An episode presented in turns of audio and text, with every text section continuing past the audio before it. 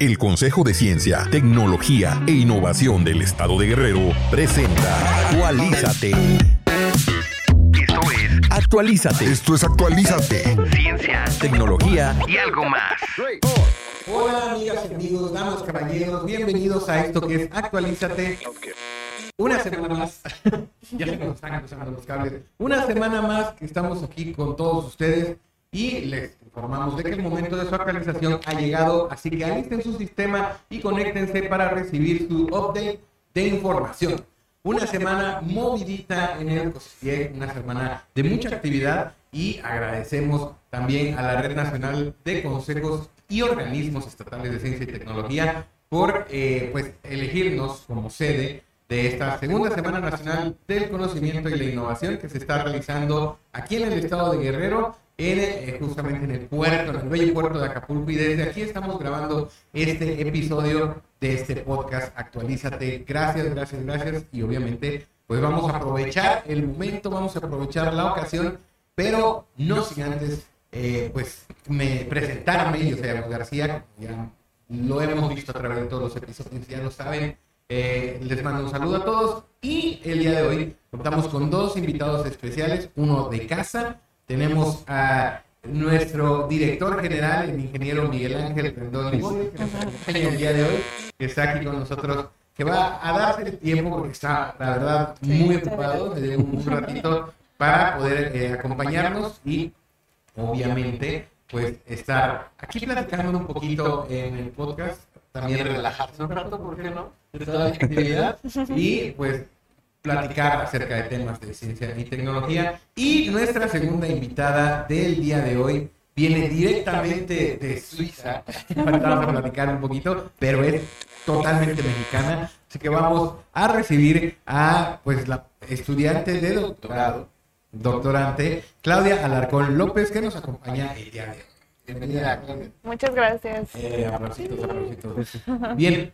Pues vamos a comenzar este programa. Ya el ingeniero ya lo conoce, ya nos ha acompañado varias ocasiones, pero te comentamos, es un podcast que se transmite a través, se publica en todas las redes sociales del COSIE, que son varias, como ya lo platicamos, y también en la página oficial, y aprovechar para invitarlos a que sigan las redes oficiales. En todas nos encuentran como @COSIE Guerrero, y en la página oficial www.cositier.gov.mx. Ahí pueden enterarse de todas las actividades, convocatorias y esa información, todo lo que respecta a la ciencia y la tecnología en Guerrero. Así que vayan a visitarla y síganos en redes sociales. Pero el día de hoy vamos a platicar. Es un programa con secciones, vamos a platicar un ratito, vamos a torrear un poco, si se puede, y sobre todo a compartir conocimiento, que es lo más importante. ¿Están listos? Muy listísimos. Muy listos. Bien, ¿algún comentario que quieras hacer al iniciar, ingeniero? Pues primero que nada, darle las gracias a todas y todos los que nos siguen como cada semana en este tu programa, algo tan especial. Y decirles que sí, me he perdido un poco de estar en algunos, por todas las actividades que tenemos, por todas las nuevas y buenas noticias que vienen para el estado de Guerrero. Ya se están trabajando en laboratorios, en centros de investigación estatales, que gracias a nuestra gobernadora, la maestra Evelyn Cecilia Salgado Pineda, nuestra primer gobernadora mujer de nuestro estado, se está poniendo todo su empeño y todas las ganas para que ya se logren estos desarrollos aquí en el estado. Y como bien dices, Agus, estamos en una semana muy importante. Hoy es el fin de esta segunda Semana Nacional del Conocimiento y la Innovación, la cual los institutos, las secretarías, las coordinaciones, me enteré que también a nivel nacional existe una coordinación, no todos son consejos, ves de lo que te enteras, sí. Pues nos dieron la sede. Este fue un evento muy importante para nuestro estado, porque ya, como sabemos, tenemos un poquito más de 12 años que no se han actualizado las políticas científicas y tecnológicas en nuestro estado. Un tema muy preocupante, pero gracias a esta nueva administración encabezada por la maestra Evelyn Cecilia Salgado Pineda, vamos a lograr que esto se lleve a cabo, y de una manera, pues ahora sí que muy, muy transversal, que quede para la historia. Y bienvenida, doctora, a su casa, a este bello puerto de Acapulco. Espero la hayan tratado muy bien aquí nuestros invitados. Muy, muy bien, en verdad. Ok, pues vamos a iniciar puntualmente con este programa. Oye, Agus, yo tengo una duda para la compañera. Dijeron que es de México y radica en Suiza. Okay. Entonces son como las enchiladas suizas, algo así. Ay, sí. Las verdaderas que no existen bien allá, pero pero pues sí. Bien. Perdón. Tenías que hacer. Tenía que decirlo. Tenía que comentar. Todos estaban pensando. Bien, pues vamos a comenzar con nuestra primera sección que se llama El Palabreo. El Palabreo. Ahora sí, en el palabreo de esta semana, nuestra frase es la siguiente, así que mucha atención. Si tuviera dinero, viajaría otra vez al espacio, aunque sea como turista, y también volaría a Marte, incluso con billete solo de ida. Esta frase la dijo Valentina Tereshkova, quien es la astronauta rusa que se convirtió en la primera mujer en volar al espacio exterior como única tripulante a bordo de la nave Vostok 6, que dio 48 vueltas a la Tierra en 3 días y abandonó la cápsula de vuelo el 19 de junio de 1963. ¿Cómo ven la frase de Valentina? Wow, imagínate, la única mujer tripulante, solita. Sí, la primera. Imagínate pensar 3 días ahí. No sé qué hacer. La preparación. El estado mental tan enfocado que debió de haber tenido para la presión, no solamente del esfuerzo físico, mental que se requiere para ir al espacio. Digo, creo que es el que se requiere, no he ido al espacio. Espero ir por ahora. Neribela, no vas a ser el único. La presión social. Yo creo que también esa fue muy, muy importante. Aunque creas o no, siempre el mundo tiene una deuda histórica con las mujeres, ¿sí? Más millones de años, muchos años que se estuvieron opacadas, digo, y es un hecho que se tiene que reconocer, pero no por el hecho de que sean mujeres. Hay que evitar, digo, yo... Sí, no, yo también lo evito, si no te preocupes, entiendo tu punto. Sí, sino que hay que decir, bueno, es la primera mujer, de aquí hay que marcar un nuevo panorama para ellas, facilitarle. Entonces, claro. Sí, fíjense que durante las conferencias que tuvimos también en esta segunda semana nacional, hubo varios que tuvieron que ver con el tema astronómico, el tema de viajes al espacio. Estuvo la institución Atares aquí con nosotros, que estuvo tanto dando talleres como impartiendo conferencias. Es una institución que se encarga de todo el ingeniero Guízar, que participó en las ruedas del Curiosity, también aquí estuvo con nosotros. Sí, la verdad, hubo mucha información al respecto, y en una de las conferencias se platicaba de cómo el tema de la inclusión o la participación más bien de la mujer dentro de las partes o dentro de este campo, ¿no? De la astronomía y de los vuelos espaciales. Mencionaban que incluso al inicio, yo creo que a Valentina le tocó, los trajes espaciales no estaban incluso diseñados para que una mujer los pudiera portar. Entonces, a ese nivel se ha avanzado, porque ahora hay trabajos que se están realizando para poder diseñar incluso trajes especiales para la anatomía femenina, que obviamente tiene sus temas independientes. Claro. Entonces, qué interesante, y pues reconocer que Valentina, a pesar de todas esas condiciones que existían, logró llegar, ¿no? A donde muchos desearíamos andar, en las estrellas. O donde muchos andamos, en las estrellas. Pero también ya tenemos mexicana, ¿no? Katia. Sí. Bueno, que astronauta no es no se recibió el entrenamiento igual que ella. O sea, como para ir a hacer una misión. Pero yo creo que su papel como inspiración ha sido crucial, ¿no? Como una esperanza. Yo creo que más allá de porque he escuchado mucho ese debate, ¿no? De que hay, sí fue o no, es como más... Sí, fue ir y regresar, pero en realidad ese ir y regresar normalmente lo hace un tipo de persona específica, privilegiada, todo eso, ¿no? Sí, pero estos viajes como turísticos, ¿quién los va a poder hacer, no? Y ella demostró que en verdad, hay mucho más de qué hablar y nos está haciendo hablar de estos temas y está haciendo pensar a la gente en cosas interesantes, ¿no? Y yo creo que como mexicanos hay que apoyarnos y ha inspirado muchísimo no solo a México, sino a Latinoamérica, a las mujeres y pues a las mexicanas, así que qué padre. Y ahí está la presencia de las mujeres mexicanas, lo que es más importante, que sea, como lo mencionas, ¿no? Una puerta para que muchas más puedan llegar.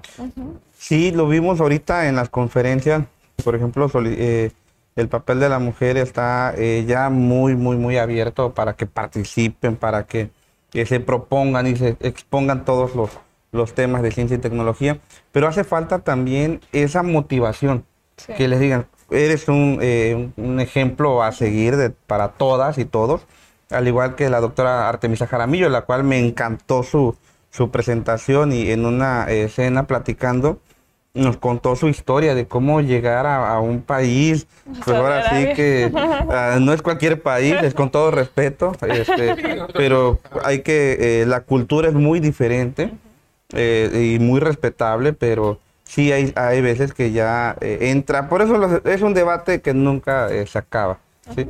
Pero sí, llegar a un país con una cultura diferente, donde contaba ella la anécdota de que iba en el avión, desde el avión, poniendo ella encendiendo la pantalla de la televisión, pues por el simple hecho de ser mujer, va un hombre y se la apaga.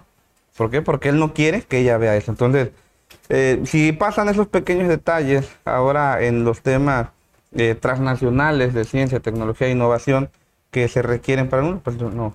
Pero por eso están estos espacios donde se les presenta a todas y todos grandes ejemplos a seguir, como la doctora que nos acompaña el día de hoy. Bueno, futura doctora, estudiante doctora. Doctor. Ya me dieron el título. Ya.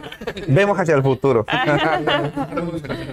Pues muy interesante, la verdad, el tema de Valentina, bueno, reconocer su trabajo, obviamente, lo que aportó, ¿no? Y lo que significa para las mujeres dentro de los viajes al espacio. Y pues continuar con este podcast para aprovechar pues la participación de nuestros dos invitados especiales de este episodio. Y vamos con nuestra siguiente sección, que se llama ¿Qué?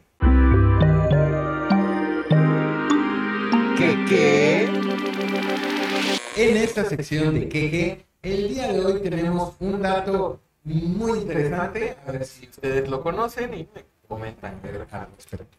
El dato de esta semana es: las nubes ayudan a regular la temperatura de la Tierra. O sea, ¿conocíamos este dato? No puntualmente, pero te lo imaginas. Oh, sí.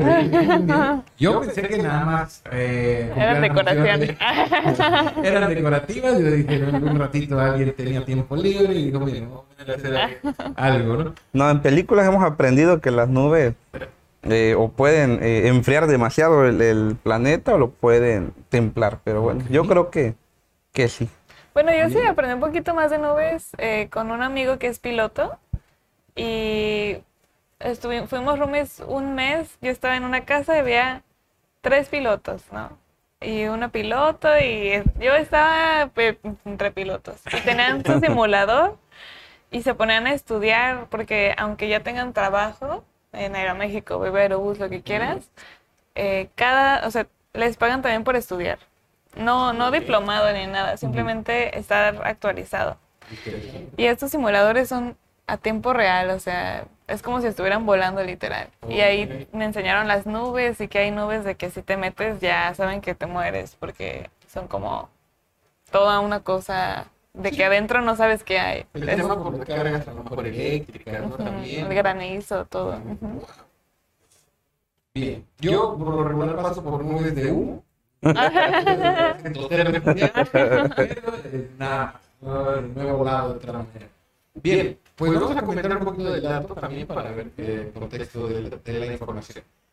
Menciona que si se sacan a la superficie todas las gotas de agua de las nubes, se cubriría la Tierra con una película líquida no más gruesa que un cabello humano.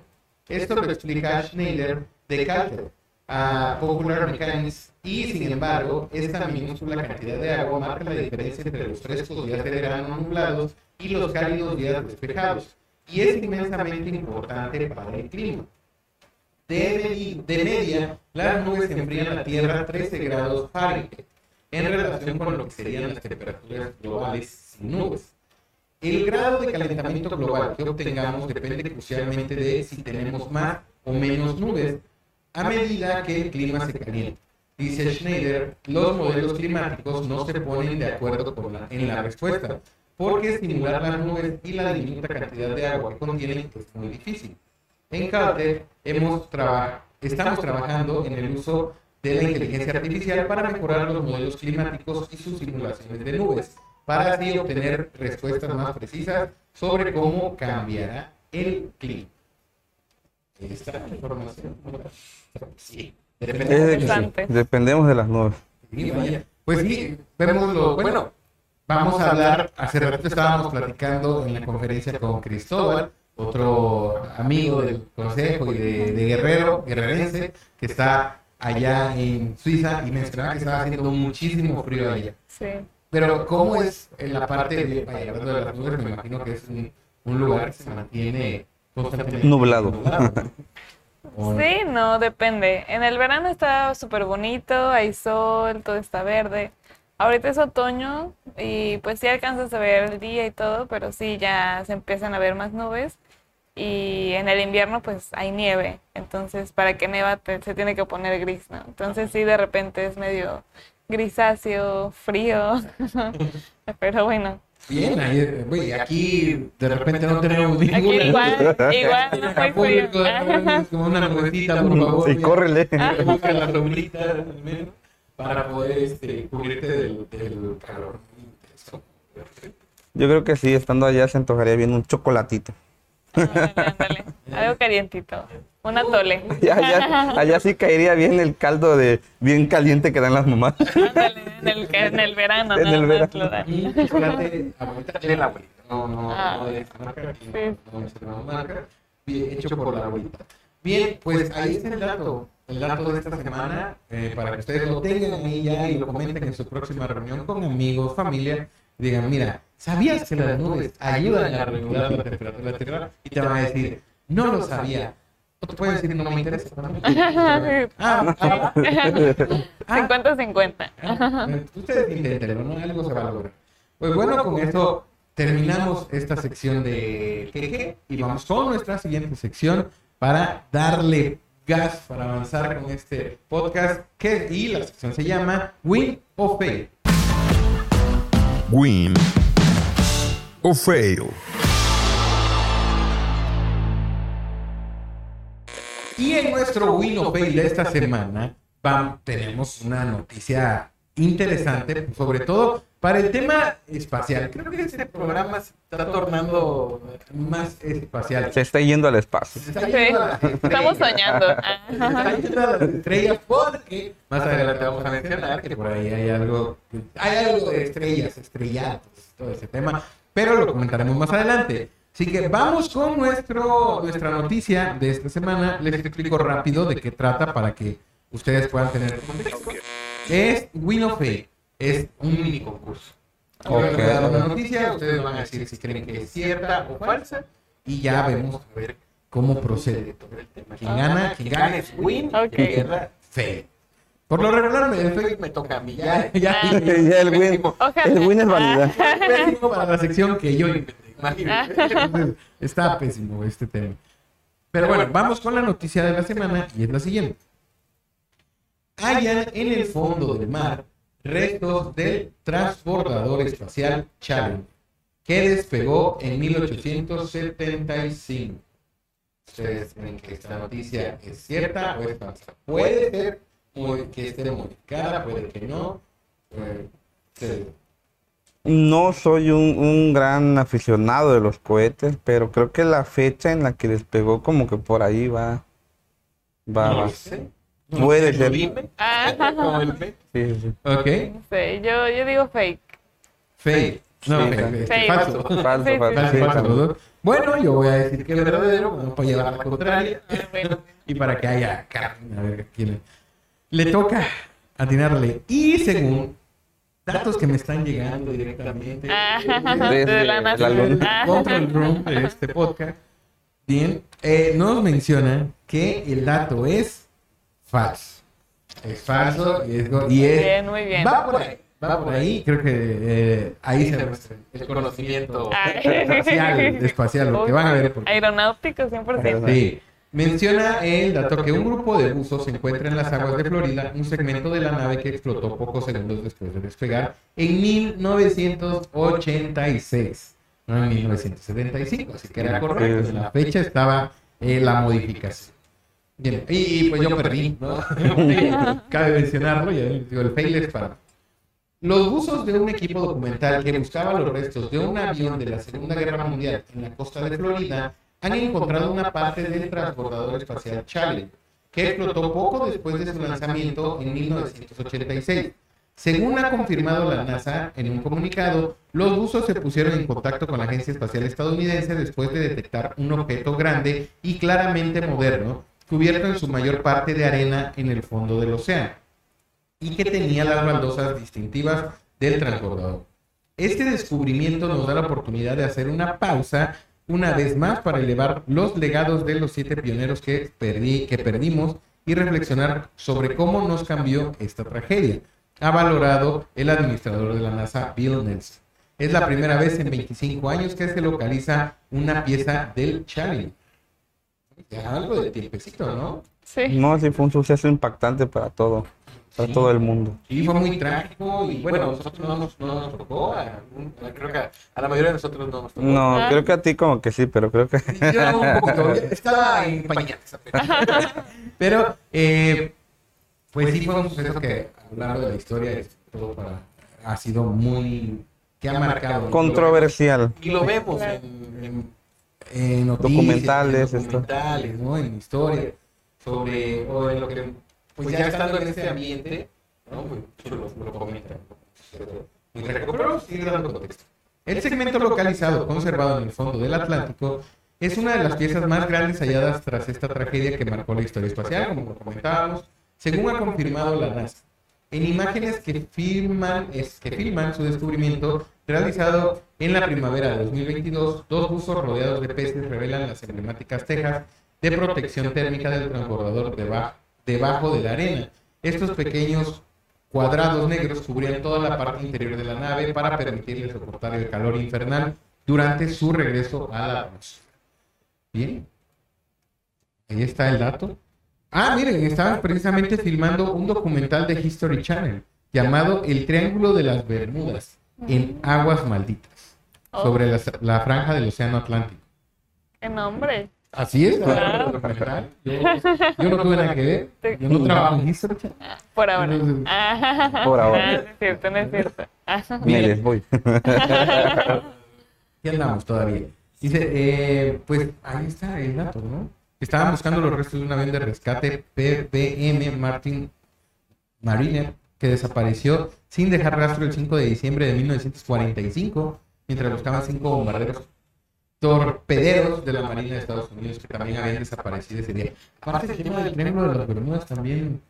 Ay, es un tema que sí me gusta, pero a la vez da... Me asusta. Me gusta y me asusta. Me conflictúa a la vez. Sí, porque... bueno, es...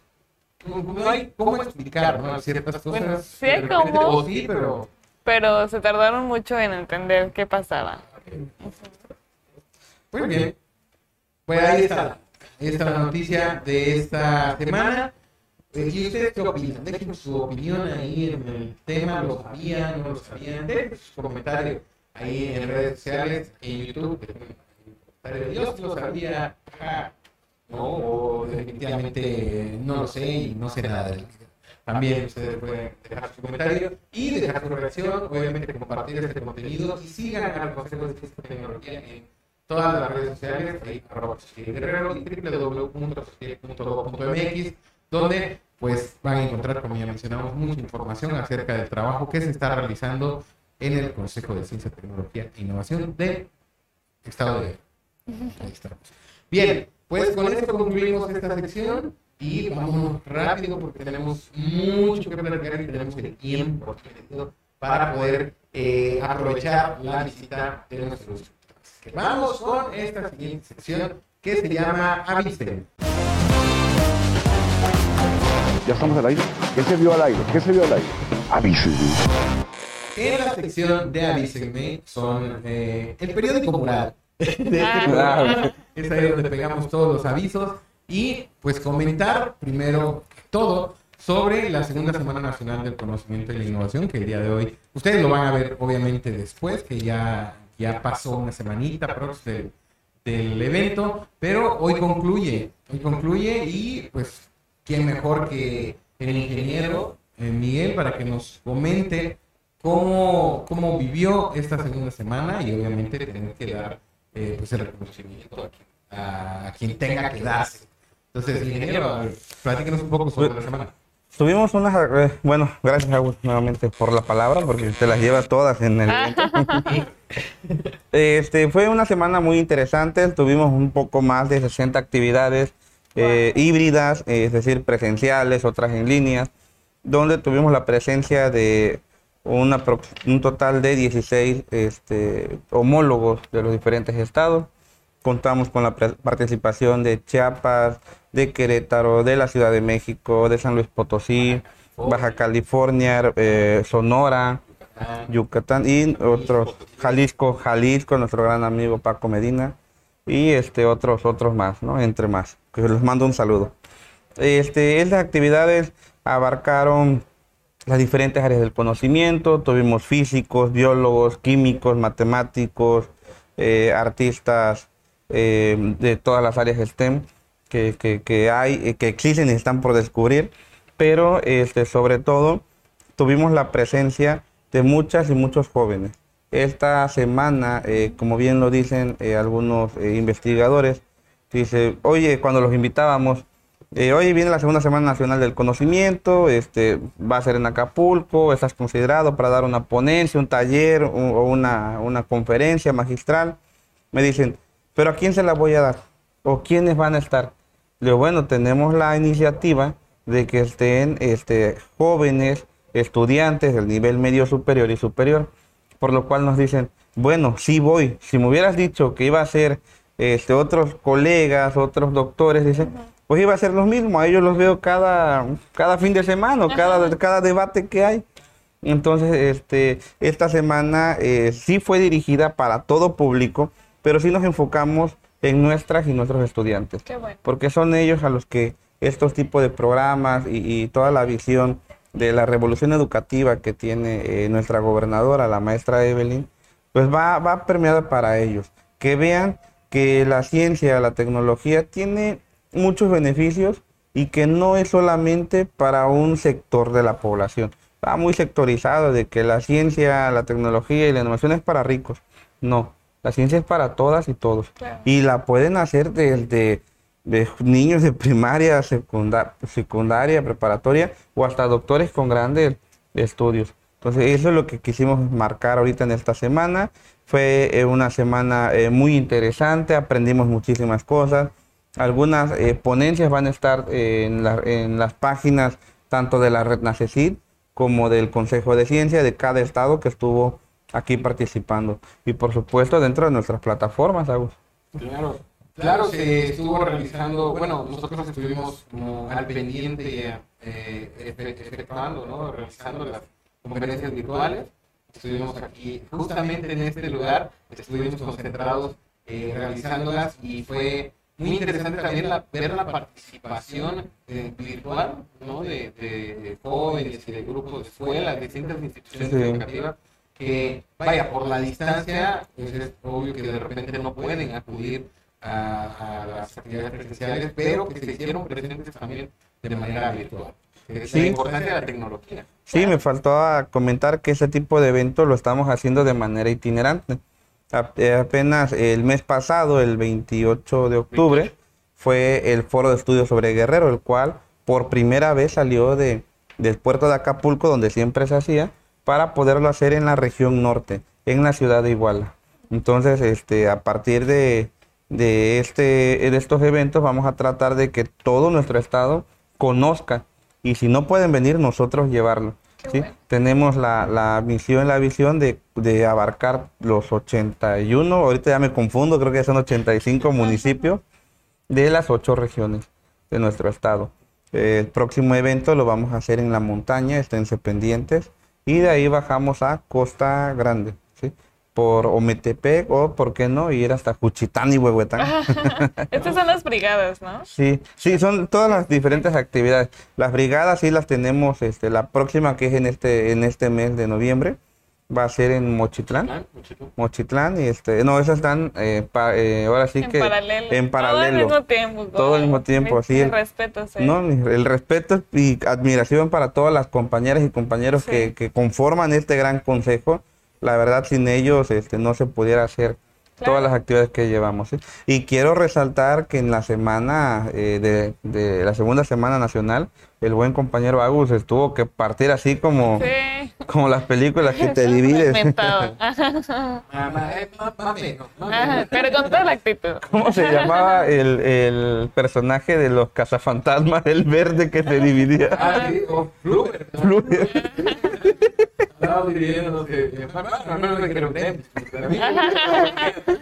Con agüita. Pero sí, bueno, es que la verdad es interesante toda la cantidad de personas que están involucradas en tantos temas, ¿no? De ciencia y tecnología, y cómo de tantos estados están compartiendo y están haciendo trabajos muy interesantes, sobre todo en las áreas de STEM. Yo platiqué con una conferencista que es psicóloga, que está involucrada en las áreas de STEM. Y de repente uno como psicólogo también dices, mira, qué interesante, qué buena forma de involucrarse en este trabajo, ¿no? Que uno pensaría que a lo mejor no está muy relacionado, pero que al final son pues, ciencias sociales y humanidades que están aplicadas, ¿no? También. Las humanidades es un área de la investigación. Y entonces, ahí está el trabajo. Pues fue un gusto también estar acá, sí, trabajo obviamente cansado, pero al final el resultado, el poder cumplir, creo que ese es nuestro objetivo, ¿no? Común, el poder cumplir con la divulgación científica y poder compartir el conocimiento a pues toda la comunidad guerrerense, tanto jóvenes, mujeres, hombres, niñas, adultos, niños.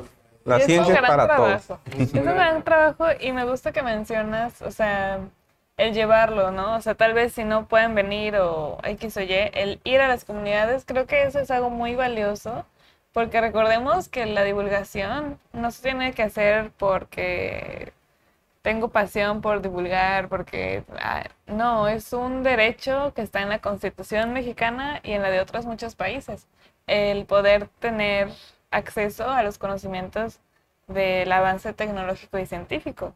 No es algo... Es que hay veces que, no sé, hay organizaciones no lucrativas que lo dicen como si estuvieran haciendo algo que... ¡Ay, qué buena persona! Claro, son muy buenas personas, pero en verdad, como el avance de la humanidad literalmente va de la mano con la ciencia y la tecnología, es más que nada una responsabilidad. Y hay maneras de hacerlo, y creo que, bueno, es un tema que me apasiona esto. No, y es que es una obligación que deberíamos de tener cada uno de nosotros. Y así como en la ciencia, o sea, cada quien, o sea, si supiéramos cuánto hay detrás de cada profesión, de cada camino de vida, ¿no? O sea, cada quien, todos estamos conectados, todos, absolutamente todos. Yo he colaborado con servicios de limpieza para investigaciones de nanotecnología y son vitales para poder comprender qué está pasando. Entonces, literalmente, todo es súper interconectado, ¿no? Sí, sí, hay un trabajo, como mencionas, interconectado, interinstitucional, interdisciplinario, uh-huh, todos están vinculados. Y ahora con la transdisciplina también. Todo acá mezclado. Sí, no. Parte de lo que fue la segunda semana nacional, ahí vayan y revisen las conferencias virtuales que quedan obviamente, como ya lo mencionaba, en la plataforma, para que pues también revisen y se informen, ¿no? Porque son temas muy interesantes que se vivieron. Las presenciales, pues. Y que nos escriban también ahí qué otras conferencias o qué otros temas que no se abarcaron dentro de la semana les interesa. Claro. Eso nos va a servir mucho a nosotros también para aprender de qué es lo que necesitan nuestras ciudadanos y nuestros ciudadanos. Que es algo que esta administración pues estaba marcando, ¿no? El abrir los canales de comunicación, escuchar a todos. Y escuchar a la gente, que es lo más importante, ¿no? Sí. Sí. Ahí está. Esta es la segunda semana nacional. Como ya lo mencionaron, tenemos pues las brigadas de la ciencia que se va a realizar 16, 17 y 18 de noviembre en Mochitlán, en el Cobach número 34. Ahí va a estar realizándose la brigada por el día, por la noche, la observación astronómica en la unidad deportiva de Mochitlán. Así que vayan, visiten y formen parte de esta brigada que andamos por todo el estado corriendo y uno y otro, y es muy bonito ver la creación de todos los asistentes, desde los más pequeños hasta los ya muy grandes, que disfrutan. Ya no tan pequeños. No, poquito más, ajá, poquito, ¿no? Pero que disfrutan de todas las actividades, ¿no? Y se van muy contentos y agradecidos por el, como mencionaban, el acercamiento del conocimiento de todas estas actividades. Sí. Muy, muy importantes. Así que saludos a Mochitlán, por allá nos van a ver, entonces échale, reciban un gol. Déjenos un abrazo cuando lo vean, porque la verdad no es muy bonito para todos lados. Entonces, pues esta es la actividad de próxima. También tenemos la Noche de las Estrellas. Sí, es cierto. El tema que está ahí en puerta. Ya estamos también a 10, me parece que va a ser el 5, me parece que es el 2 y 3 de diciembre. Es un evento internacional, donde diferentes países se interconectan para poder observar un evento astronómico. Además, podemos incluso pasar el micrófono a alguien que está fuera de aquí para que dé como de manera muy breve. La verdad estábamos preparados y así que les trajimos a nuestro experto en el tema de astronomía, el ingeniero Beto. Alberto Mier, el cual... Yo voy a ser tantito breve, No te vayas a quedar aquí, me vas a quitar la chamba. Hola, ¿qué tal? Buenas tardes. Hola, buenas tardes. Bueno, pues la Noche de las Estrellas se lleva año con año. ¿Cómo es? Es una coalición entre Francia y México. Este evento es astronómico a nivel internacional, ya que lo que podemos, es una fiesta astronómica en la cual podemos observar la Luna y todos los planetas. Entonces, ¿cuál es el propósito principal? Motivar, por supuesto, la observación astronómica, el estudio y el análisis, pero también sobrellevar los talleres. Entonces, en esta edición se va a llevar del 2 al 3 de diciembre. En el primer día, el día 2, vamos a hacer eventos culturales, vamos a estar los talleres todo el día, también el día 3, pero el día 2 van a ser los eventos culturales y el día 3 vamos a hacer la observación astronómica. Okay. El Consejo de Ciencia del Estado de Guerrero cuenta con 2 telescopios, de los cuales uno es un observatorio móvil. Entonces, este observatorio es el único en el país, es público, entonces vamos a poder disfrutar de este evento astronómico 2 días, 2 y 3 de diciembre, no se olviden, para que estemos atentos y vayan. La sede en Guerrero va a ser aquí en Acapulco. Entonces, estén pendientes de la página del Consejo de Ciencia, Tecnología e Innovación del Estado de Guerrero para que vean en dónde va a ser exactamente aquí la sede, en qué lugar. Bueno, y lo hacen dualmente con Francia, al mismo tiempo. Entre Francia y México es al mismo tiempo, es el 2 y 7 de diciembre. Es uno de los eventos muy bonitos a nivel internacional. ¿Por qué? Porque toda la sociedad astronómica nos unimos para este evento. Entonces, tanto México como Francia estamos en el mismo tiempo haciendo este tipo de eventos. Ay, qué hermoso. Así es. Entonces, los esperamos 2 y 3 de diciembre. Felicidades. Oye, padrísimo, me encantaría estar por acá. Voy a ver si voy allá a la otra.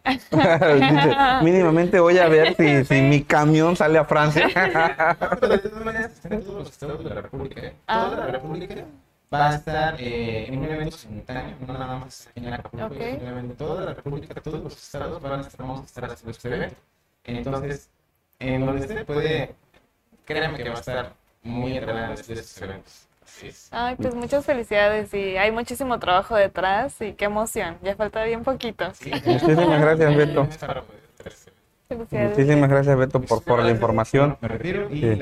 Vamos a regresar a Agus, a ver, con una varita mágica, Agus va a aparecer aquí. 3, 2, 1. Aquí está. Caer de menos alto. Bien, aquí estamos. Pues ya regresamos. Ya estamos otra vez. Ahí está. Bueno, parece que me comía, Beto. Bien, aquí seguimos. Pues interesante la información de la Noche de las Estrellas. Es la primera vez que me toca a mí, por ejemplo, conocerla y saber de qué trata. Entonces estoy muy, ya me han platicado mucho los compañeros que ya llevan más experiencia, ¿no? Y más tiempo en el consejo sobre la actividad, y que es una actividad muy bonita.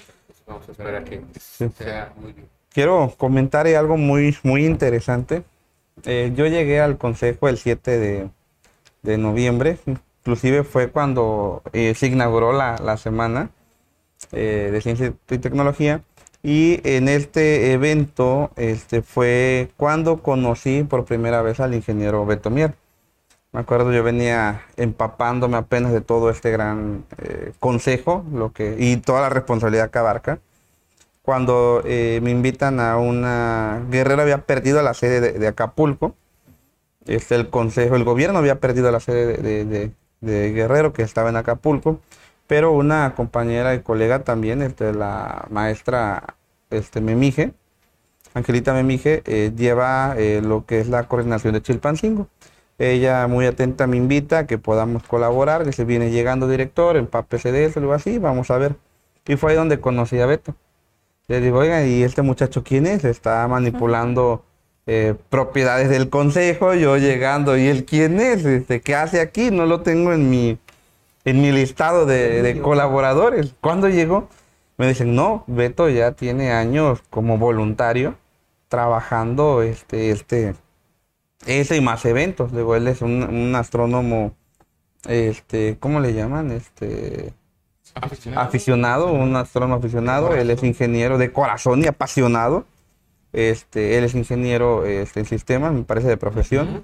Y lo invito, le digo, ven, Beto, veo que tienes muchas, ahora sí que aptitudes, y no nadie te apoya por más de 3 años. Y también ahí destacar la participación de Chucho, que está detrás de cámara.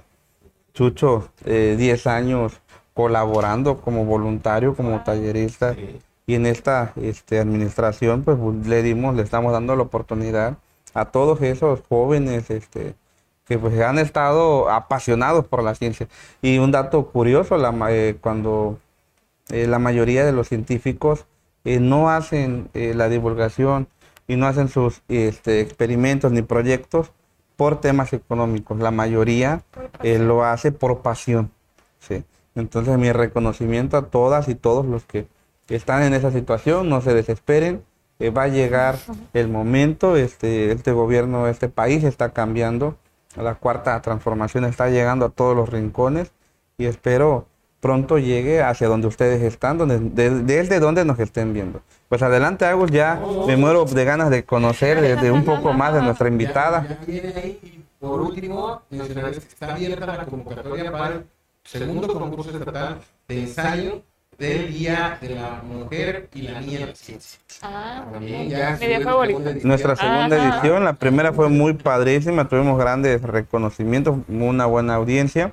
Esta espero sea muchísimo mayor ya, que sí, permea más jovencita. Ya están enviando sus ensayos, ya muchas niñas, mujeres, bueno, niñas mencionamos porque a partir de nivel secundaria, medio superior y superior. Entonces son los 3 niveles que pueden participar en la convocatoria. Entonces, adelante, anímense a enviar su ensayo para que puedan formar parte de este concurso, y mencionar que está en puerta la publicación de los anteriores ensayos. Sí, los ganadores no solo los ganadores, los 3 primeros lugares de la edición anterior. Los 9 ensayos, se seleccionan los 3, primero, segundo y tercero de cada categoría, dan un total de 9 ensayos. Se elaboró un libro digital, que me parece que ya está próximo a salir también, pero para que conozcan todas y vean cuáles fueron ahora sí que también los ensayos ganadores, ¿sí? Hacerlos públicos. Pues los esperamos. Estaremos atentos. Parte de lo que tenemos para cerrar el año, porque hay mucha actividad, pero no seguimos y ya no aprovechamos el tiempo ahorita con el director para poder platicar con nuestra invitada. Así que vamos con la siguiente sección, que ahora sí, dijera el director, viene lo bueno. Viene lo bueno. Viene lo que nos trunque por ahí. Así que vamos con esta sección que se llama Encuentro Cercano de Cualquier. Encuentro Cercano. De cualquier tipo. Bien, bueno, después de esa introducción tan bonita, esa intro tan la favorita, creo, hasta el día de hoy, también vamos a comenzar con esta sección de encuentros cercanos a cualquier tipo, donde nos damos la oportunidad, bueno, de platicar un poquito más con nuestro invitado, nuestra invitada en esta ocasión, para conocer un poco más de su persona, qué está haciendo, pero no solamente con su trabajo, sino de manera personal, conocer un poco más de la persona detrás del profesional, ¿no? Es también muy importante porque muchas veces crea un vínculo con las personas que están escuchando, que se identifican y a lo mejor les puede inspirar a decir, bueno, yo tengo gustos similares, me parezco mucho, quizá puede que por ahí sea el camino, ¿no? Entonces, esa es parte del objetivo de esta sección. Y vámonos rápido, entonces, a presentar a nuestra doctora ya en el programa. Aquí en Guerrero ya. Nosotros, Claudia, bienvenida. Así ya. Muchas gracias. Gracias. Bien, vamos a comenzar con nuestra primera pregunta de cajón. ¿Quién es Claudia? En sus propias palabras nos pueden decir quién es Claudia. Bueno, creo que es una pregunta muy fuerte. No sé, bueno, es una película, es muy filosófico. Adelante, platícanos un poquito quién es Claudia, sus gustos, sus ambiciones, de dónde vienes, de dónde... ¿Qué hace aquí? Sí. Bueno, pues yo soy Claudia Alarcón, soy mexicana, nací en el Estado de México, crecí en Cotitlán, Izcalli, estuve allá 15 años en la misma escuela que se llamaba el Centro Escolar del Lago, católico, benedictino. Yo veía a los monjes así de negro con su gorrito así todos los días. Okay. Y bueno, así fue mi vida de primaria, bueno, desde maternal hasta secundaria. De repente, bueno, mis papás son divorciados. Mi papá se va a Francia a un trabajo. Y nos quedamos como solitas en México. Y mi mamá tenía familia en Tijuana y bueno, nos mudamos a Tijuana. Estuve un año en la secundaria Ibero. Pero yo no... Es como cuando dicen, ¿no? Estás en un ambiente y no te das cuenta de lo que tienes. Y en esta escuela que estuve tanto tiempo eran súper exigentes, ¿no? Pero como que te acostumbras tanto que ya no lo ves. Y yo llegué allá y como que yo quería más, ¿no? Y sí, primera de la generación, lo que quieras, también en México, pero como que ahí dije, no, o sea, yo quiero un reto, ¿no? Quiero como, creo que me gustan los retos al parecer. Y sí. Y después, o sea, por azares del destino, nos enteramos que podía estudiar en Estados Unidos, ¿no? Porque como que uno no se imagina, por lo menos yo antes no tenía esa mentalidad de que se puede, ¿no? Como que lo ves muy externo de, no, o sea, tienes que tener mucho dinero, tienes que, no sé, ¿sabes? X o Y. Pero al final, o sea, cruzamos, fuimos a pedir informes, me agendaron el examen al día siguiente, fui así en caliente, lo pasé, beca, todo así perfecto, visa, o sea, y todo se dio súper rápido y terminé allá mi secundaria y mi prepa. Bueno, hice toda la prepa allá. Y mi mamá me dijo, ella siempre lo dice, ¿no? De que entramos y ella dijo, mira, como tú quieras. Aquí solo estás para aprender mejor el inglés. Ya si sacas buenas calificaciones, allá tú. Mi mamá nunca me ha presionado, nunca me han pedido calificaciones. Soy nerd por pasión propia, ¿no? Sí. Nerd por elección. Y ya, y pues yo enfocada, ¿no? O sea, una cultura diferente, la verdad. Era escuela, pues, de una religión súper específica. Otra, ¿no? Porque yo, la conocí del lado católico y ahora como del lado cristiano y como todo era bien diferente. Terminé el año, es la última sesión en el auditorio como de despedida. Y me veo a mi mamá y yo, ay, ¿qué haces aquí? ¿No? Como, qué raro, ¿no? Y resulta que eran premios, ¿no? Y me gané el premio de la generación y así cada año, ¿no? Y en la graduación fue como muchos premios, de que literal parecía como así, y yo no sabía nunca, allá no aplicas para nada, ningún premio, o sea, todos te dominan, lo que sea. Y pues fue como que un shock de todo, ¿no? Como, pues, te das cuenta que como mexicano, en verdad puedes hacer muchas cosas, ¿no? Y obviamente no era algo que le daba gusto a la gente, a veces, y muchas veces. Y era justo cuando se eligió Trump para ser presidente. Y justo ese día, en verdad, fue como que todos los que eran súper lindos, de repente ya se les hacían comentarios como medio acá, ¿no?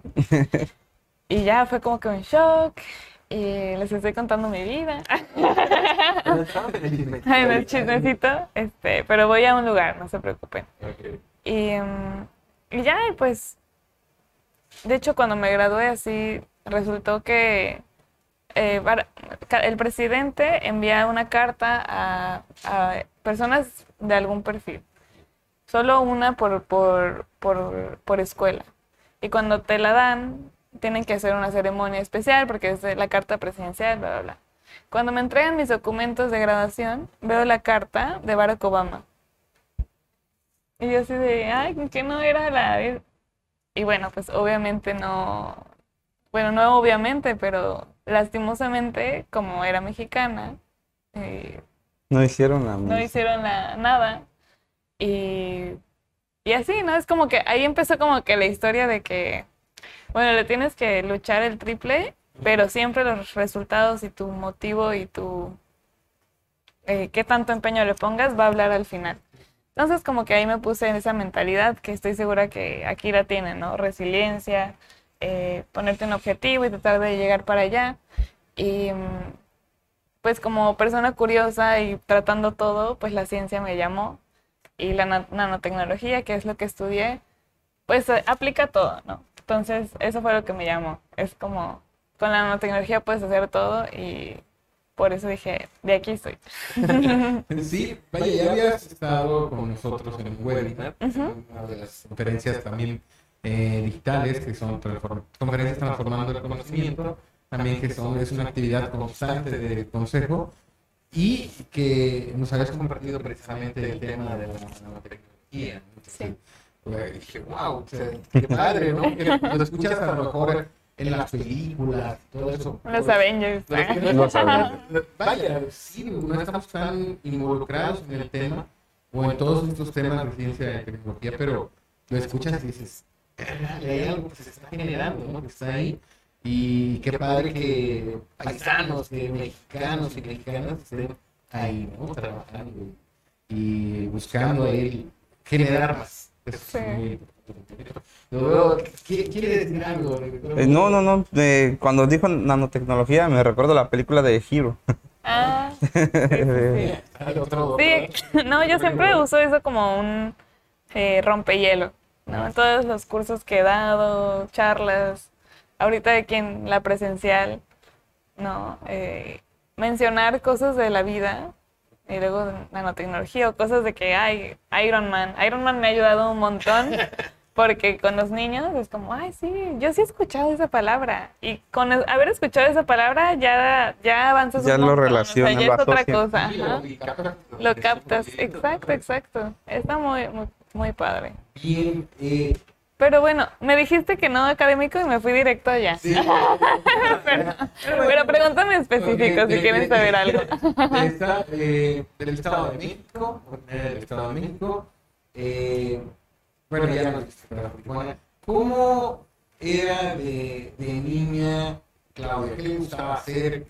¿Cuál era el consorcio? Pues poquito de todo ha sido mi descripción y creo que será hasta que sea viejita. De chiquita, de esta dualidad de papá-mamá, yo creo que de ahí he aprendido todo y es una gran razón de la manera, o sea, de por qué soy como soy. Mi papá es de la Ciudad de México, todo ingenieros, artistas, como muy intelectuales, ¿no? Y bien posicionados, todo esto. Mi mamá es de un pueblito de Sinaloa, que tiene solo una calle pavimentada, abrieron un Oxxo y fue como el evento del año.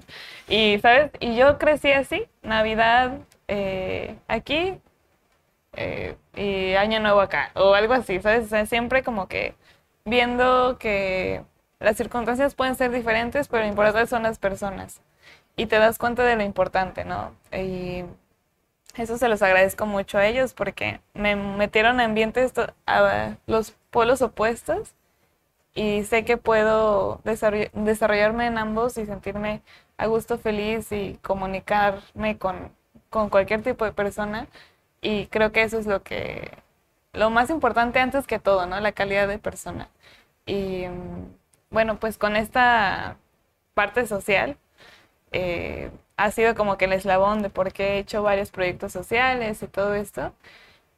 Pero pues como niña curiosa me metí aquí, me metí allá, me gustaba tratar las artes, los deportes y así, ¿no? De repente trataba uno y en tenis soy pésima, ¿no? Luego trataba otro y pues soy un poquito mejor. Luego estuve en esgrima y fui a las Olimpiadas Nacionales. En danza árabe también gané el nacional de danza árabe. Y así como que cosas súper aisladas. Ajá, estudié diseño de modas, la carrera técnica. Y como que todo se puede ver bien revuelto y ya después ves cómo todo te sirve. O sea, gracias al diseño de modas pude hacer un proyecto como para Cristian. Okay. Con nanotecnología, ¿no? Luego...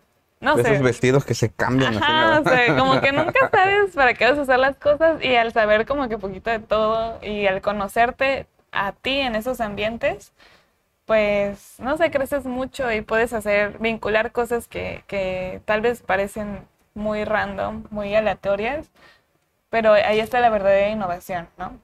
Cuando tú combinas algo que nada que ver con algo que nuevo y haces ahí una sinergia y pues pasa algo padre. Y eso es lo que me gusta, como combinar cosas, escuchar y vincular de cualquier manera, ¿no? No, está padrísimo. Desde chiquito. Adelante. No, digo, está padrísimo eso de que estudiaste diseño de modas y nanotecnóloga. Y no, está padrísimo. Sí, vaya, ¿cuáles son tus gustos? ¿Qué es lo que le gusta hacer en sus tiempos libres a Claudia? Te digo, aquí el tema es como... buscar, sí, conectar.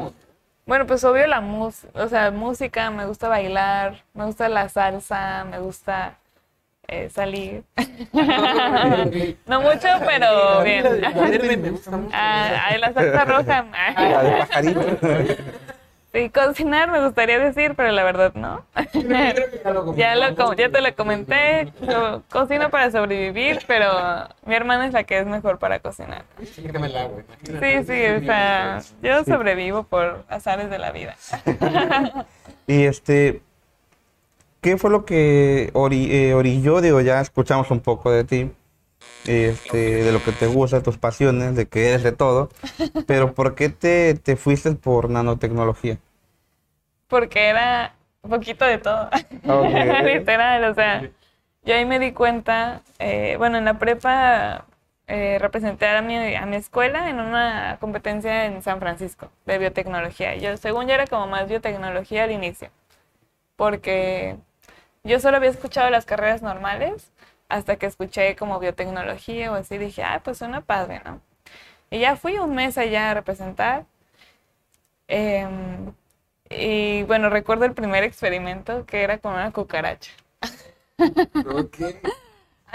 Desde ese día dije, de aquí no soy. Okay. Porque yo tenía fobia, no sé si les ha pasado que vean, no sé, una vez me tocó ver muchas y como que me traumé de chiquita. Las arañas. Aquí. Y yo grito mucho, sí, arañas. O sea, veo como Pau que maneja las arañas, digo, o sea, ¿cómo puedes estudiar a las arañas sin no tenerle miedo a agarrar? No.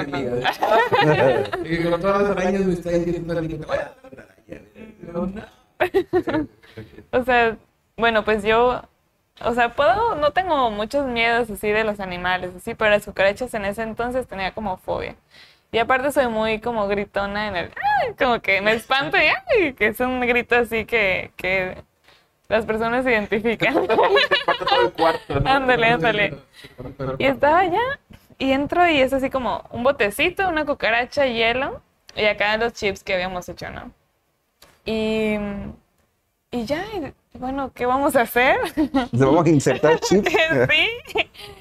Y ya, pues, era sacar la cucaracha así sin guantes. Bueno, o sea, aunque sea con guantes, pero lo sientes. Y tenés que abrirle las alitas, limpiarle el lomo y pegarle el chip que habíamos hecho. Pero en lo que la sacabas, en lo que veías, tienen como 1000 alitas y todo, se empezaba a mover y ya. Porque tenía anestesia y la güey, ay no. Uy no, o sea, grito tras grito y luego pues allá son medio aburridos, ¿no? Entonces lo estaban haciendo allá y yo. Así que...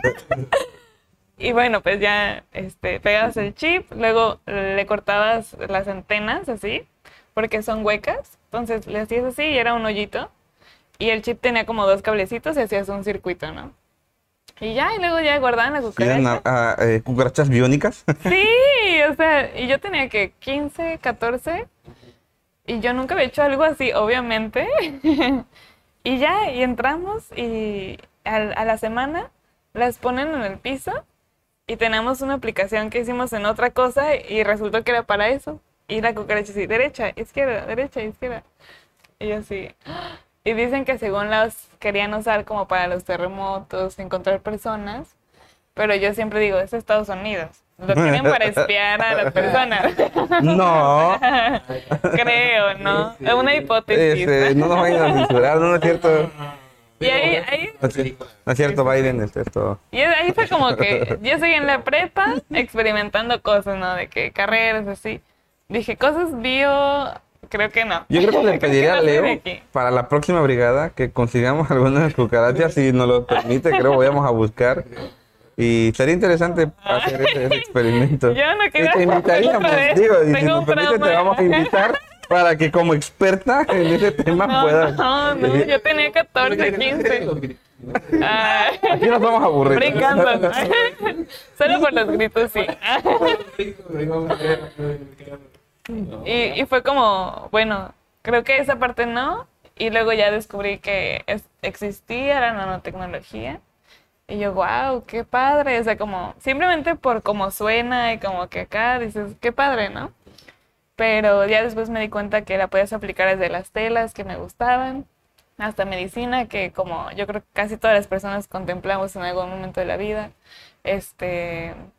en astronomía, materiales, química, física, todo lo que querías, ahí estaba nana. Y dije, alimentos, bueno, así como alguien me dijo hace poquito, y como que al principio dije, y le dije, creo que sí, que somos como los mercadólogos de la ciencia. Como que es poquito de todo, ¿no? Y ya después te vas especializando. Y ya eso he hecho... Y dentro de la carrera igual exploré, o sea, creo que aunque escojas una carrera, que es algo que siempre digo en las charlas como... que me invitan con niñas o niños o adolescentes, o ya en la carrera, que es una época muy difícil de la vida, ¿no? Como decidir qué quieres hacer. Sientes que vas a decidir qué va a ser tu vida, cañón. O sea, que ya no hay vuelta atrás, que ya no hay otro. Pero en realidad es como el primer paso. Yo conozco a psicólogos haciendo mal. Sí. ¿Sabes? A ingenieros que después se fueron a artistas. O sea, no es una limitante, sino que es una herramienta, y creo que lo padre es explorar, y eso es lo que me gusta. Creo que está bien darte cuenta que te gusta y que no, y explorar. Sí, en una ocasión me tocó dar una conferencia por invitación de una institución educativa a un grupo que necesitaba la carrera de nutrición. Me llevaron como a dar un tema de marketing y de comunicación, y ok, pues vamos a sacar y formarnos con compañeros, ¿no? Sí, sí. Pero parte de la conclusión era eso, no se queden con las habilidades que les va a dar la profesión. Uh-huh. También investiguen más, vayan por más, para tener capacidades múltiples, ¿no? Ser multitask, digamos, también para que de repente les digo, no porque lo vayan a hacer ustedes, pero si ustedes contratan ganas de hablar de un servicio, sepan qué pedir y que lo que les estén entregando realmente sea lo que ustedes están pidiendo, no les venga gato por liebre, como dice el dicho, ¿no? Entonces, sí es importante respetar este punto de no quedarse con lo que da la escuela, sino ir más allá. Sí, un pasito. Y, o sea, obvio, es bien importante tener gente especializada, ¿no? Y gracias a especialistas que dedican toda su vida a una cosa, tenemos cosas increíbles y esas son las ciencias básicas o un aficionado de tal cosa que nos dio una nueva artesanía. O sea, se necesitan otras personas intensas que ya encontraron que les gusta y que dedican su vida y es muy, muy valioso, ¿no? Sí. Pero si todo, no tienes este como que ya súper claro, creo que es donde casi todos nos encontramos en la prepa, pues explorar es como mi mejor consejo, ¿no? O ver videos, o sea, ahorita ya podemos explorar virtualmente, o sea, creo que eso está padre. ¿Y cómo ves a Claudia dentro de 5 años? ¿Cómo la ves? Ay, bueno, no había pensado tanto.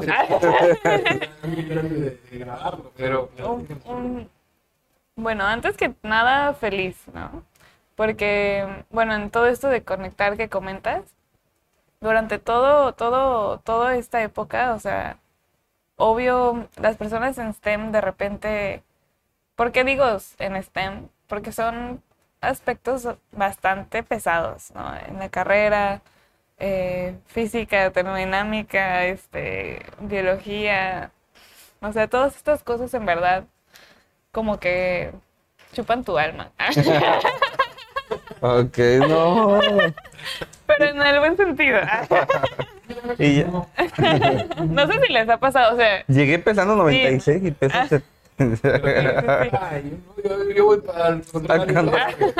Pero y sí, ya para cerrar esta sección, queremos preguntarte, ¿cuál es tu sueño? Mi sueño es... O sea, mi meta ahorita... Mi misión, visión, valores. Me gusta pensar de las personas como empresas, ¿no? Como con un objetivo que va cambiando, pero el de ahorita es aportar a la educación en STEM. Y esto con todas las vertientes, ¿no? Tengo una asociación que es para personas con discapacidad y que apoyamos de diferentes maneras. Estoy una chica mecatrónica con un guante de, no sé, señas, lenguaje de señas. Que pues... No sé, o sea, hacer interconexiones y apoyar a la educación en general. ¿Por qué la educación? Porque me gusta desmenuzar los problemas. Y creo que todo parte de la educación. Y no de saber matemáticas, química, no. Eso es secundario, es importante. Soy científica, amo la ciencia y todo esto.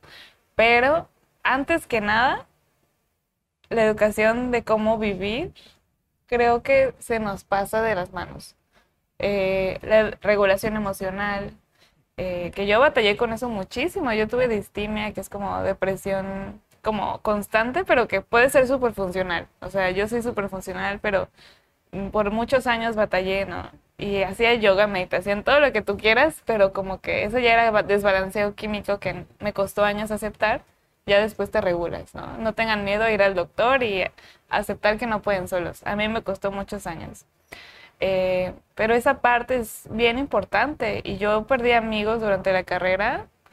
Cada semestre en mi escuela había un suicidio súper escandaloso. Gente que se aventaba del edificio, uno que se ahorcó de las escaleras. O sea, cosas bien cañonas por no poder manejar esta parte humana, ¿no? Y esa educación integral. De no solo enfocarnos en una cosa de la vida, sino también todo esto, no descuidar la familia, no descuidar tu bienestar y tus otros gustos, ¿no? O sea, los hobbies, o sea, lo que no es académico, ¿no? Que sí. Tal vez sí, o sea, como yo de que me gusta entrar a eso, pero lo otro también es muy importante. Sí, vaya, la importancia del... La educación integral, ese es como que mi sueño. Educación integral, anótenlo. Pues muchas gracias, Claudia, por compartir pues parte de ti, ¿no? Sobre todo permitirnos también conocer parte de quién es Claudia y pues vaya, ahí está la información, ahí está, para que si alguien se siente como que identificado, le ha sucedido cosas, vean también que hay más opciones, ¿no? Que no se queden con lo primero, sino que busquen y amplíen sus horizontes y que se arriesguen a tomar oportunidades. Creo que eso es lo que podremos concluir de lo que nos regala, ¿no? Esta información. Pues gracias y nos vamos con la siguiente sección. Todavía no nos vamos, okay. Todavía nos despedimos bien, Pero, pues, regresamos con esta siguiente sección para cerrar ya este episodio que se llama El Glosarillo. El Glosarillo.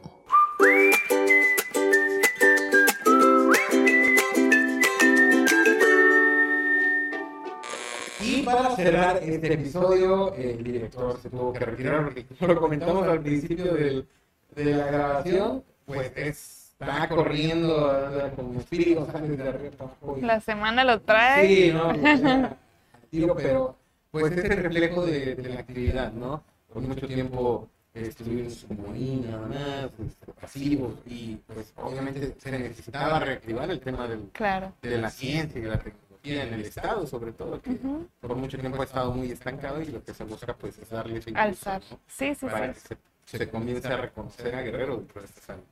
Pero bueno. Y qué bueno que tengan un líder comprometido y todo el equipo que estén en la misma sintonía de, oigan, toca, ¿no?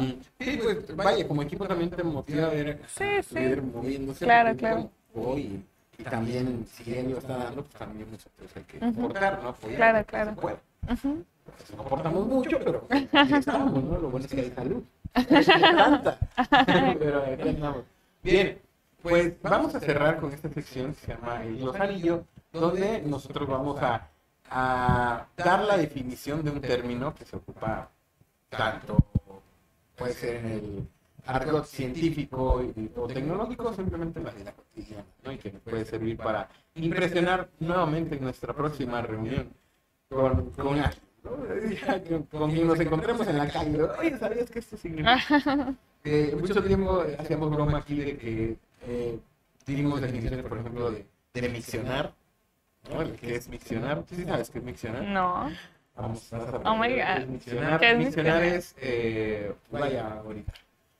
Ah. Es el término, pues, ¿cómo se podría decir? ¿Correcto? Bueno, es el término científico, digamos. Miccionar. Micción.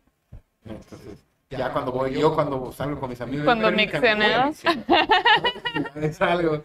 Entonces, mira, este podcast te ha dado toda una cartera de... Decorado, tus amigos, guau. Wow. Bien, y pues la palabra de esta semana, me estaba yendo, me estaba moviendo ya, es superfluo. Superfluo. ¿Superfluo? Yo no lo sabía hasta el día de hoy. Dinos, por favor. Superfluo significa... no necesario o que está de más, como yo en este podcast. Bien, pues eso significa superfluo, algo que no es necesario o que está de más.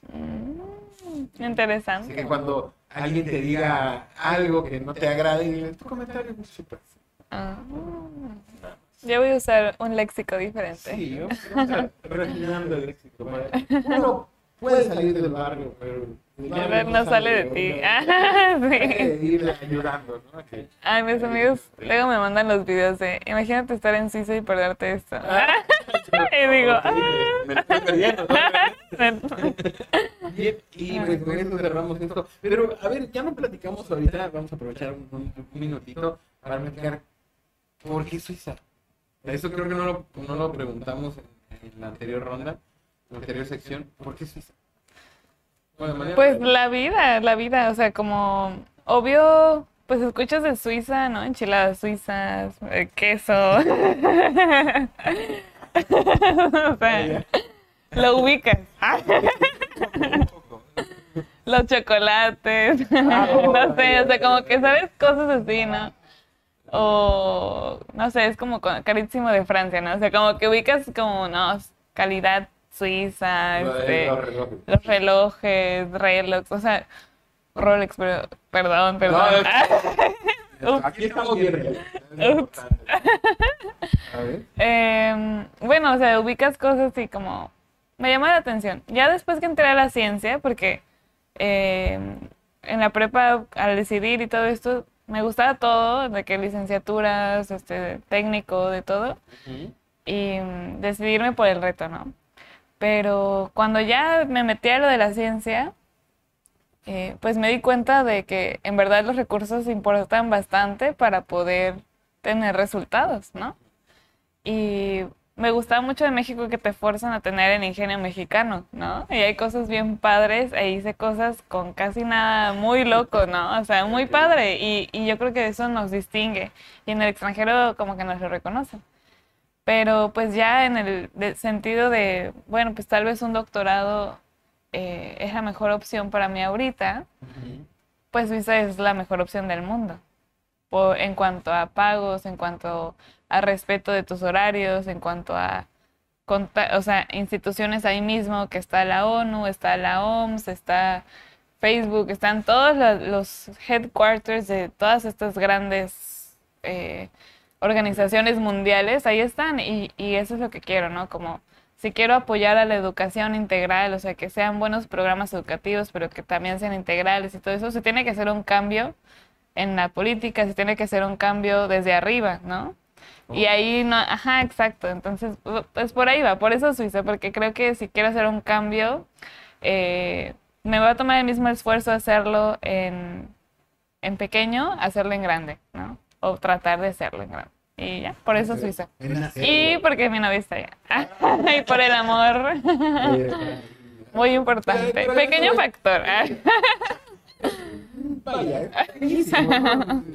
Pero fíjate qué interesante, ¿no? O sea, al final tu vida se fue para allá, tu vida te dirige hacia allá, y ojalá de verdad aquí de parte de todo el consejo y de todos nosotros, pues esperemos que se logre, porque fue por lo que escuchamos y por lo que hemos tenido de referencia tanto en el webinar como lo que hemos platicado fuera de cámara. Pues se ve que hay una intención muy buena, ¿no? Detrás, y sobre todo viendo por el aportar algo, ¿no? No tan solo por el tema personal, sino para poder apoyar a más gente, poder abrir brecha, ¿no? Para un cambio. Sí, eso es lo más importante. Excelente, pues esperemos que sí. Le vamos a echar todas nuestras formas a la doctora. Ya aquí doctora, ya soy doctora aquí en Guerrero. Doctora. Voy empezando, pero ya aquí ya. Bien, ahí está.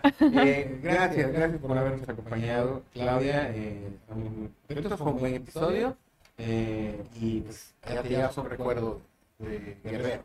Sí, no, un equipazo. Muchas gracias a ti, a todo el equipo detrás de cámaras, a todo el consejo, a la Semana Nacional del Conocimiento y la Innovación. Y bueno, justo hoy es el día, ¿no? de la ciencia para la paz y la prosperidad, creo. O sea, creo que fue un día muy especial y fue todo un placer para mí compartir. Y saben, bueno, ahí pueden poner dónde encontrarme, un correo. Para cualquier cosa siempre los contesto, entonces ahí siéntanse libre de contactarme, siempre tendrán un sí, ahí le vemos cómo le hacemos. Pues, si quieres decirlo, adelante, aquí para que te puedan escribir o lo dejamos ahí en la descripción. Sí, en la descripción, y mi compañía es cienciasi.com, creo que es lo más fácil de decir porque mi correo es de esos largos aburridos, pero cienciasi.com es más agradable, ahí vienen los correos también. Ahí está, entonces, para que puedan tener contacto por si les interesa algo también. Pues compartir, ¿no? Oye, me interesa llegar. Sí, claro. No, ahí en Ciencias sí damos tipo asesorías muy accesibles para jóvenes que, yo quiero hacer una experiencia en tal cosa, y sé que hay muchas empresas que te dicen qué hacer, cómo aplicar, pero lo que yo hago es te contacto con alguien ahí adentro que conozco y para que te diga cómo le hizo. Y tenemos un porcentaje como de 80% de que los aceptan, ¿no? Es muy alto, ¿no? De que gente que quiere ir a Harvard, que hay gente que quiere ir a Canadá, gente que quiere ir a Alemania, y chavitos, ¿no? Y todos los tips. Ayudé a una chica a conseguir, bueno, como a 8, a conseguir becas de 100% en universidades muy top aquí también en el país. Okay. Y se puede. Y créanme que ese sí, ese es mi servicio favorito, no es de donde hacemos la parte de empresa, pero es la parte social y lo hacemos con mucho amor. Excelente, yo ahorita donde quiero ir es a mi casa. La verdad, sí. Una semana aquí y ya sí. Para la familia también. Pero después, nos ponemos en contacto para allá. Claro. Vamos a estar haciendo algunas cosas por allá. Pero gracias nuevamente por acompañarnos, por estar aquí en el episodio. Por, como lo mencionamos en la sección, permitirnos conocer un poco más de ti y por responder las preguntas filosóficas de este programa. Sí, me quedo pensando. Bien, y pues Gracias por estar con nosotros, Claudia. Y nos vamos a despedir. Entonces, pues amigas, amigos, llegamos al final de esta emisión. La actualización ha finalizado. Les recordamos y les invitamos a que sigan las redes sociales del Consejo de Ciencia, Tecnología e Innovación del Estado de Guerrero para que puedan estar al pendiente de todas las actividades, de todo lo que se está realizando, como ya escucharon, son muchas actividades. Y también que sigan la página oficial www.cositiel.gov.mx, donde van a encontrar también mucha más información, teléfonos de contacto, correos también. Ahí pueden revisar la parte que está muy interesante, así que vayan a checarlo. Wink, wink. Sí. Bien, pues por mi parte ha sido todo. Yo soy Ángel García y nos vemos la próxima semana. Me voy otra vez. Ahí, ya esta semana, discúlpenme, pero nos vemos la siguiente semana para otra actualización. Nos vemos hasta la próxima. Chao. El Consejo de Ciencia, Tecnología e Innovación del Estado de Guerrero presenta Actualízate.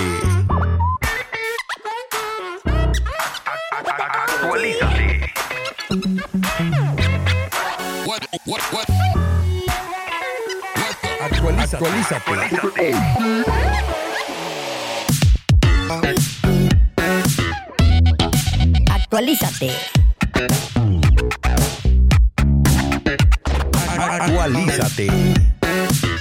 Esto es Actualízate. Esto es Actualízate. Ciencia, tecnología y algo más. Bienvenido al BIT. Desarrollan la microcámara que utilizarán los nanorobots del tamaño de un grano de sal. La nueva cámara ofrece una resolución y una claridad de imagen inéditas en dispositivos de este tamaño. Si quieres saber más, no olvides actualizarte con nosotros. Todos los miércoles, 6 de la tarde. ¡Actualízate!